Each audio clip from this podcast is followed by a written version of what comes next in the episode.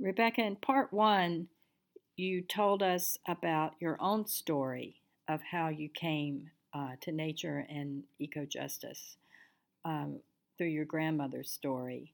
Uh, would you now connect this with your engagement with Wendell Berry?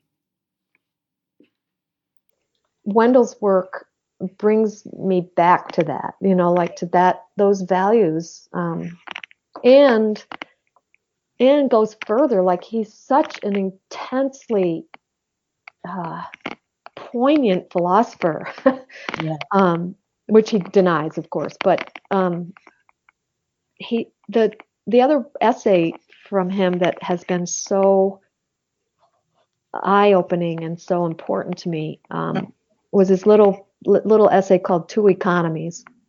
Yeah. Um, and he lays out these principles of the the, the great economy, which um, the great economy, that phrase came out of a conversation he had with Wes Jackson, mm-hmm. where they were saying, well, you know, what what is you know what is the most fundamental thing that we need to take account of, and they both came to the phrase the kingdom of God because they're they're Christian men, right? And um, so in this little essay, Berry says, well, what do I really mean sort of in secular terms about the that the kingdom of God. What is it really? And he said it's the great economy. It's the fundamental system of exchanges and production yeah. that is this planet, right? Mm-hmm. That is life itself. Um, and then he lays out what the principles are that govern it, um, mm-hmm. and, and what our responsibilities should be in by understanding those principles. Yeah.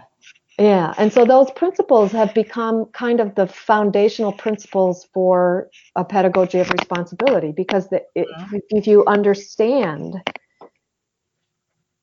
what governs the both the complex generative nature of this planet and its limits and our limits in relation to it, you begin to see sort of an outline of the particular um, sorts of virtues that we need to develop. Yeah. Um, yeah. Right. That who who we need to become, uh, and how we need to educate others to become. Mm-hmm. Um, well, so, I mean, yeah. Well, I'm wondering if I could get you to read a piece of your um, Berry book. oh gosh, there's so much. I still don't know what to read. Um, yeah, there, um, there's a lot there, but it's um, I think the interweaving of, of your voice with Wendell's and your story with his uh, is is really useful. Um. Hmm. Well, I'll read from the last page of the first um, chapter, the introduction. Mm-hmm. Um, I don't really know where to start, but I'll start sort of from the because it ends in a poem um, by Wendell that I love. So, and there's another poem by Wendell that's much more recent that I also want to read um, because I mm-hmm. think it captures this contradictory thing that we're kind of talking about. Okay. Oh, sure. um, you can't talk about Wendell Berry without having some of his poetry present. No kidding. uh, okay. Um, so this this is kind of long. I hope it's okay if I just read this page. Okay. All right. Um, so we ask with Berry as our guide, what sorts of knowledge are needed by members of communities in the specific ecological and cultural localities where they dwell? What sorts of economic relationships would be appropriate in those places? What would decision making practices look like if the principles of the great economy guided their responsibilities to each other and the earth?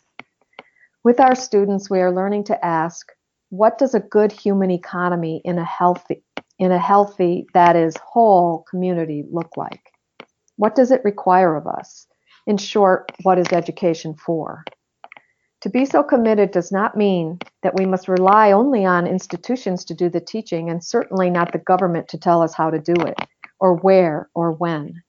Indeed, as Berry adamantly insists throughout his work, and as we will discuss throughout this book, institutions created by the state to support a globalizing, extractive economic system are often the worst places to imagine such possibilities.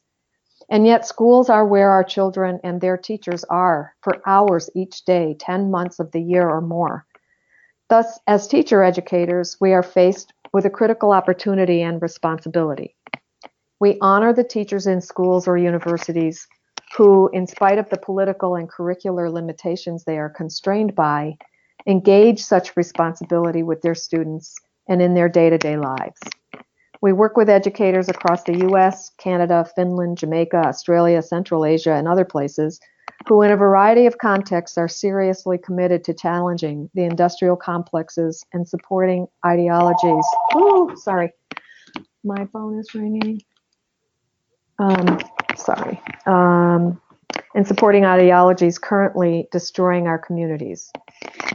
We will tell their stories here as often as possible, but we also acknowledge that teachers everywhere are under tremendous pressure to do as state mandates connected to corporate interests bid them to do. So I'll just skip down. Um, Eco justice education offers a way out of that dilemma and toward a strong community of support. We choose love in the form of active collective responsibility and meaningful work as an antidote for despair and exhaustion. Hmm. Let us find strength in the gift of creation and in the recognition that the economic and political systems we have now are disastrous for all life. We offer this book as a commitment to engage with others in this essential care for the planet as our only home. Let, us, let our work together, our pedagogical relationships, and ethical commitments be the light we need to guide us out of darkness, a source of courage and hope to those going forward. Hmm. And here's a poem by Berry. He says, it is hard to have hope. It is harder as you grow old, for hope must not depend on feeling good. And there is the dream of loneliness at absolute midnight. You also have withdrawn belief in the present reality of the future, which surely will surprise us. And hope is harder when it cannot come by prediction any more than by wishing. But stop dithering. The young ask the old to hope. What will you tell them? Tell them at least what you say to yourself. Because we have not made our lives to fit our places, the forests are ruined, the fields eroded, the streams polluted, the mountains overturned. Hope then to belong to your place by your own knowledge of what it is that no other place is, and by your caring for it, as you care for no other place. This knowledge cannot be taken from you by power or by wealth. It will stop your ears to the powerful when they ask for your faith, and to the wealthy when they ask for your land and your work. Be still and listen to the voices that belong to the stream banks and the trees and the open fields. Find your hope, then, on the ground under your feet, your hope of heaven. Let it rest on the ground underfoot. The world is no better than its places. Its places at last are no better than their people, while their people continue in them. When the people make dark the light within them, the world darkens. Oh, thank you for that. Oh. Yeah. Kind of, oh, whenever I read him, I just get chills. Like my, my body just starts to hum. It's yeah. Just, yeah. He's so brilliant the way he can capture mm-hmm. all of that. So I, yeah. I, mean, just to follow up a bit about this, it's one of the things that um, has drawn me to Wendell Berry and continues to draw me to him is his commitment to love. I mean, he's he's mm-hmm. he's trying to um, to define for himself and for us what constitutes love yeah. um, and what our responsibility is to it how do we and and that it's the only answer mm-hmm. right but it's not a simple answer Yeah. in any in any way. Um, yeah. So, ah, yeah. Yeah, just- and he's following, you know, a lot of um, spiritual paths there, and from Gandhi to Martin Luther King, and and Yeah. Yeah. Exactly. Yes. Um, so I'd li- I'd like to to move toward uh, back towards your classroom and teacher Mhm. education mhm. now, um, and how you see all of this informing and uh, inspiring your own uh, journey in the classroom uh, together with your students who are, um, I'm assuming, are going to be future teachers. Some of them are. Some of them are teachers already, and some of them are uh, community activists, um, or they work in different um, sort of uh, social welfare fields. Like I have nurses and social workers, and Okay. um, um, so the courses that I teach are um, developed, sort of structured um, according to those three pieces of what an eco-justice education requires of us. Okay. And so the readings that I choose kind of um, engage students in those three practices. Mhm. Uh, and s- pedagogically, um, I work fairly conceptually and uh, also relationally, right? So, uh, what I do is basically offer students readings that um, introduce them to w- what a cultural ecological analysis re- means. Um, What are discourses of modernity? How are we captured by them? Yeah. And then we talk. Um, I say, so, you know, I'll walk into the classroom basically and they've read. Um, And I say, all right, so this week you read about um, discourses of modernity. What are they? Mhm. What do they mean? What what do you make of them? How do they intersect with each other? Who are we in relation to those? And their uh, their uh, like budding unpacking of those questions uh, become very powerful. Mhm. They cry, um, they rage, um, and they begin to see the world differently. They come into my class and they say, I just heard this this week. I know I've seen this on TV before, but it never occurred to me that blah, blah, blah. Before having this concept or before having thought about how these things work, I, I never recognized the damages being done by blah, blah, or, or So the importance of, yeah, excuse me. Conscientization. Yeah, it is that, but it's yes, it, it, it um it is that. So in that sense, this practice um, intersects with Freire, Mhm. but it also um, I think where it may differ is Mhm. that I ask them to recognize their own complicitness Yeah. as Mhm. white women. Yeah. uh, or whatever, you know, I mean, or as black men and women, um, you know, eh, like how is it that we are made in this culture? And me too. So I tell stories about how um, the huge errors I've made in my own life because of this, right? And and also my own points of um, struggle around it. And that it's not you know it's not something that is when you see it, it you suddenly get rid of your own complicitness. Yeah. right? That you're in it you're of it you're uh, you have to constantly think about your own language and the languaging process that works through us constantly Yeah. um, which is also a point of real frustration for them because as teachers or people working in the community they they think well then how do we get out of it are we just Mm. only trapped right Yeah. Which of course i have to say no we're not only trapped these are fictions and we can create different narratives, and we have to create different narratives.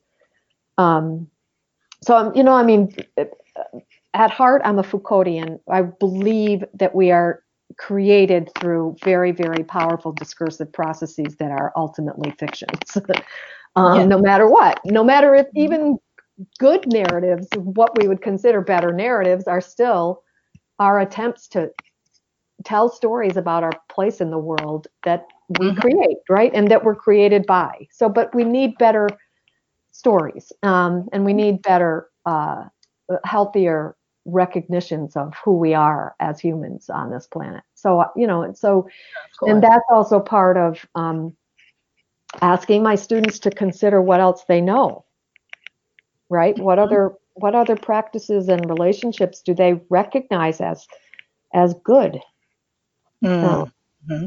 and you know what did they learn as children about food uh, what did they learn um, about you know what games did they play how did they learn what manners did they learn as children mm-hmm. what did you know what did their mom teach them about what does it mean to be polite you know, even things like that, which they look at me like, that's not as important as, and I'm like, really?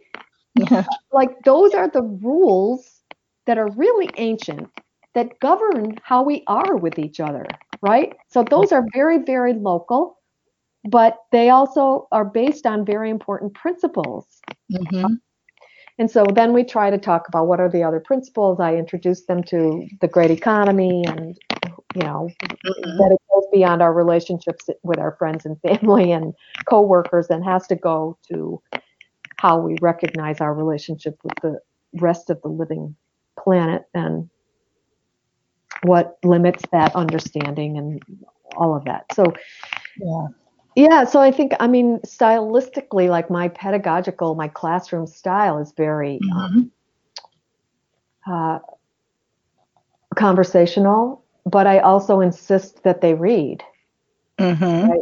They have to be introduced to um, important concepts and theoretical uh, arguments, and then we unpack those, and then we try to, imp- you know, use them like mm-hmm. to understand ourselves. And I, like I said, I have, I have mostly women, um, hmm. and uh, they're mostly white, and they begin to really unpack their lives. Hmm. Um, yeah. Um, and so that especially the students who come to me, it, like I teach a course called Sociology of Education, but I totally teach it framed by eco justice, mm-hmm. you know, theory. Yeah. um, which isn't normal for the way sociology of education is taught, but I don't care. I think, you know, I've got them and this is about social life and social relations and they need to hear about this model. So, I mean, when we do it, it's just like I have this group this semester and they are I see them changing. Mm. And right in front of my my eyes, you know, they they come to class and they're they're like oh my gosh, I didn't have words for this before. I I now can say, you know, wow, and but but of course then they're like, but what do we do in our classrooms? Like how do we do this? Yeah. And my response is always, um, there's no recipe, but there are principles mm-hmm. that should be guiding who you are with your students and what you recognize as urgent and and um, needed and the kinds of questions that you pose to them and um, how you go about interpreting the curriculum that you're given by the state right? Like how do you see those standards now? Yeah. um, what you know can you now recognize what they're what mindset they're coming out of? And what will you do uh, about that so i have a, a master student right now who's getting ready to write her final thesis and she teaches economics um, to high school students and so she's beginning to uh, critique and lay out an alternative approach to teaching the standards that are given to her for the economics curriculum. Mm-hmm. And it's fascinating. I to to see her like insights now about what she's what those standards are based on, right? What what assumptions about the world and about an economy and um,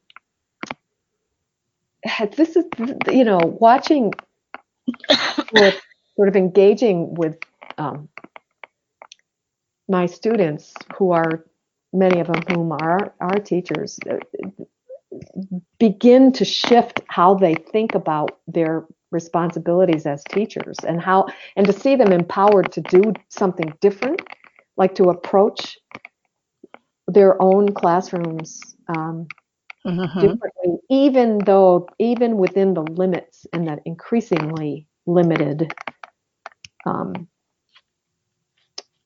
options that they have right? But to see them creating ways of um, shifting their own students teaching it's that's like the best part of my life my work. Mm-hmm. I, I love that so much. And i have another young master student who teaches math. And when she first came to me she's she was like yeah but i teach math. How am i you know? And i said well here's a question like what is math for? Right? How how can you teach mathematical principles um and even you know the mathematical systems in a way that offers your students a different way of thinking? So yeah. she wrote this gorgeous piece for me in the fall where she's asking how, about the cost of the unsettling of America. So she's going, you know, that Berry's famous, probably one of his most landmark books was The Unsettling of America, and it's been re- reprinted now four times, I think. Yeah. Um, and so they read pieces of it, and and so she's asking, how could I teach math in such a way where students are actually asked to calculate the cost hmm. Of settler colonialism, for example, yeah. or the cost of uh, you know this industrial system. Um, Did she do anything with Robert Moses Algebra Project in this? No, I don't think mm. so. I, am um, a connection there. Um, um, that would be interesting. I yeah. should ask her uh, if she knows about that. Yeah. Um, and then uh, I love the Rethinking Schools book, Rethinking Mathematics. Yeah, yeah, it's a great. I've taught from that too, especially for students who are mathematicians who teach math and go, I don't know how to connect eco justice with math. yeah, yeah. but so, yeah. so your goal is an, a kind of eco literacy that is grounded in the self and in the and in the stories uh, and relationships. But uh, beyond eco you know, uh, if we or only the uh, the better response is only if we understand eco as um, that we're embedded in the eco, right? Mm-hmm. So that there's not a there's not a disc there's no real disconnection between human mm-hmm. social relations and ecological um, relations that we are in and of the eco. Yeah. Which I think is a primary difference between this um, approach to teaching and and Freire. Mm-hmm. Mm-hmm. Um, yeah. You know, and I, I, I'm I'm cautious um, around talking about those differences in, in part because you know Chet Bowers had such horrible um, uh, such polemic polemical and angry reactions to Freire and Freireans and had all these fights over and over and over and over and over again. And um, yeah, you know, because I worked so closely with him for like at least eight years, um, I got caught in those um, angry oh, interactions. I saw Peter McLaren. Yeah. Oh yeah. yeah, that's exactly it. Yeah, well, I was editor of Ed Studies. uh, You know, I had this go around with with Peter McLaren. Anyway, um, and David Greenwood, and um, Mhm. anyhow, so I I like I don't have the same um, um, fierce opposition Mm-hmm. to critical pedagogy. I think there's a lot about it that's that's exactly right on, and I think there are um, some important limits um, that don't often get dealt with because um, it's Freire has become such an icon and hero. You know, it's very hard to critique Freire without getting killed. um, yeah, so I mean, we have to do it gently and carefully, and and also while embracing what's been very important. Um, And he can't be part of the conversation anymore, of course. And I think he would offer Yeah. a lot to this um, in some surprising ways. Uh, yeah, yeah, because he was a brilliant man, right? I mean, so of course, and a highly sensitive man. And I must say that mhm. reading Freire as a young uh, undergrad before I entered my PhD program, Mhm. um, he was a huge inspiration for me. And um, I, you know, I read a Pedagogy of the Oppressed as a senior in at Cortland State, and along with Ira Shor's, um, you know, first book, uh, and um, and along with other like Bowles and Gintis about capitalism and inequality, and so all of those things were ins- were inspirations. Um, you know, so I know that you know he's part of my roots. Um, yeah, but then you know, reading powerful ecofeminists and Yeah. and thinking about the how the process of languaging constructs our own um, Mhm. way of being in the world. It constructs being. You know, it's Yeah. Yeah. uh, yeah. So anyway, I mean, that's that's how I I you know try to um, engage the Freirean eco-justice, the Freirean Bow- Bowers conflict. Yeah, yeah, that's that's useful.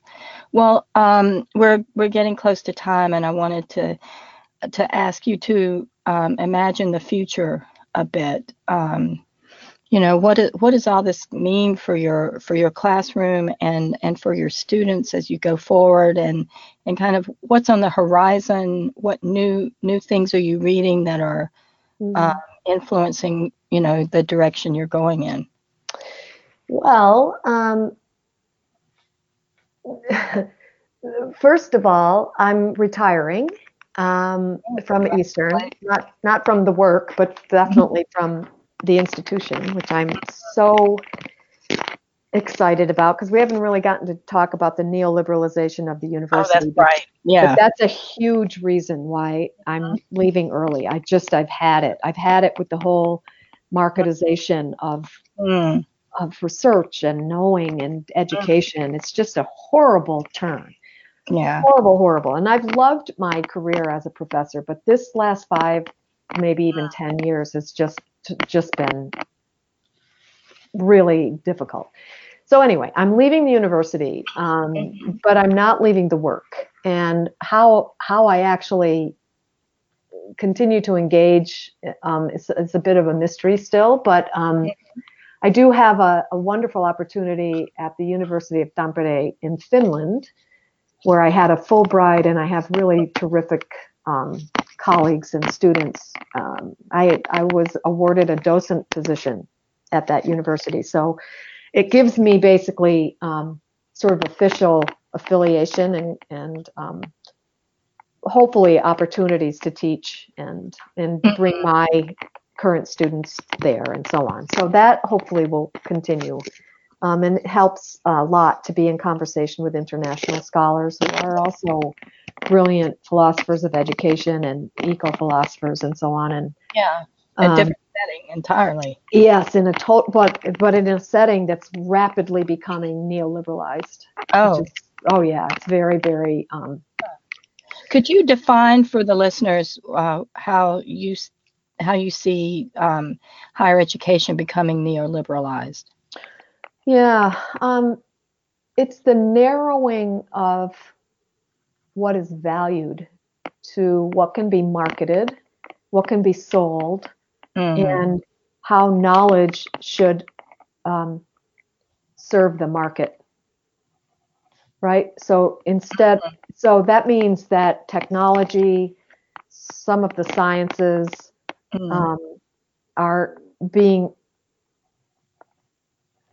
given dominant positions in the university and the humanities, in particular philosophy and history, are being more and more and more pushed out, pushed to the margins or completely out. Um, Mhm. so, you know, it's the politics of knowledge, right? I mean, so if knowledge is only there to serve profit making um, economic processes, then what of knowledge for well being, right?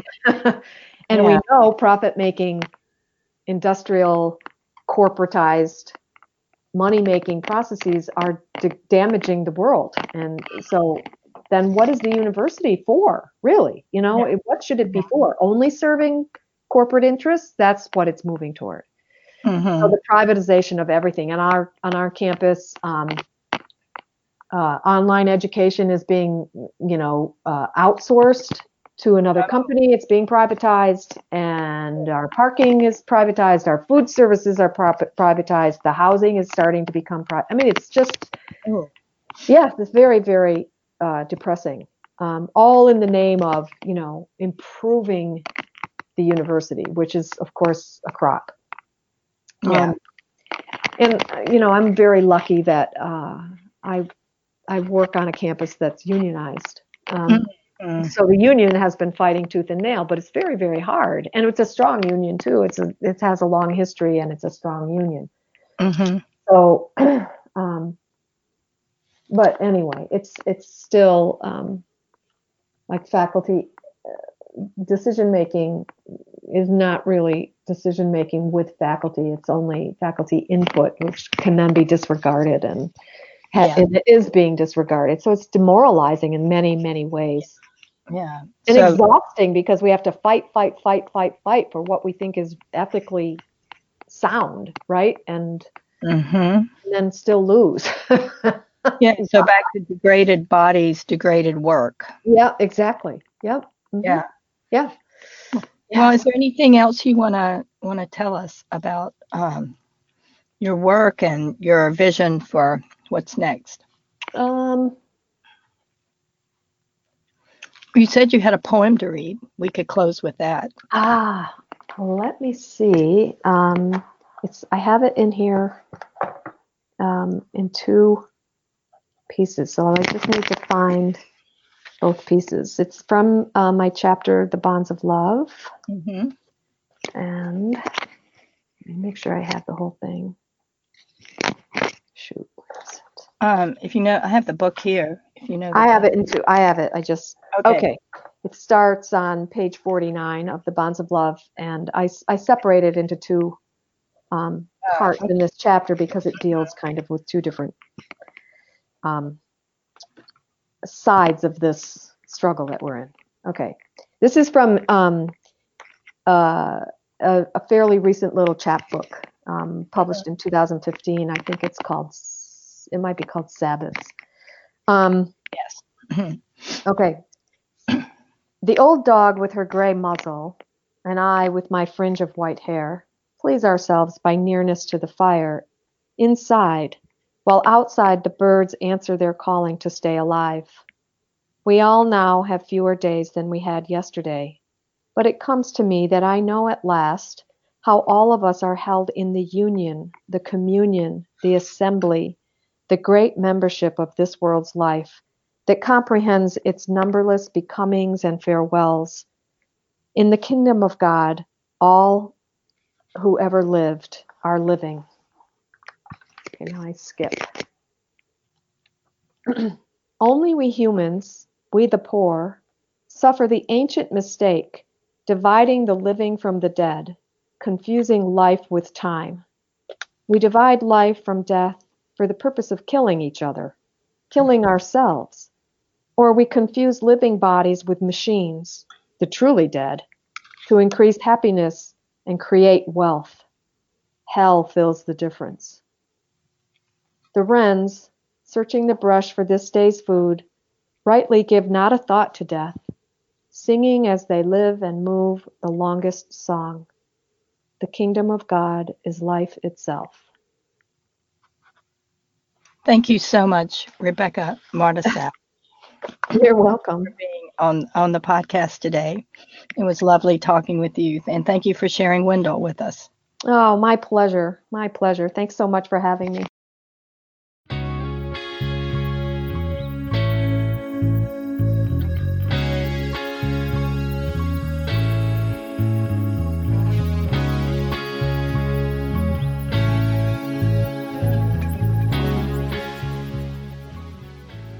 You've been listening to Nothing Never Happens, the Radical Pedagogy Podcast.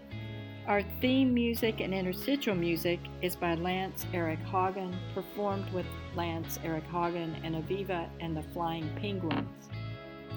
Audio engineers are China Wilson and Reagan Turner. Our closing music was written by Paul Myrie and Mike Shelton. It's called Written it was published recently in 2019 and is available on ReverbNation.com.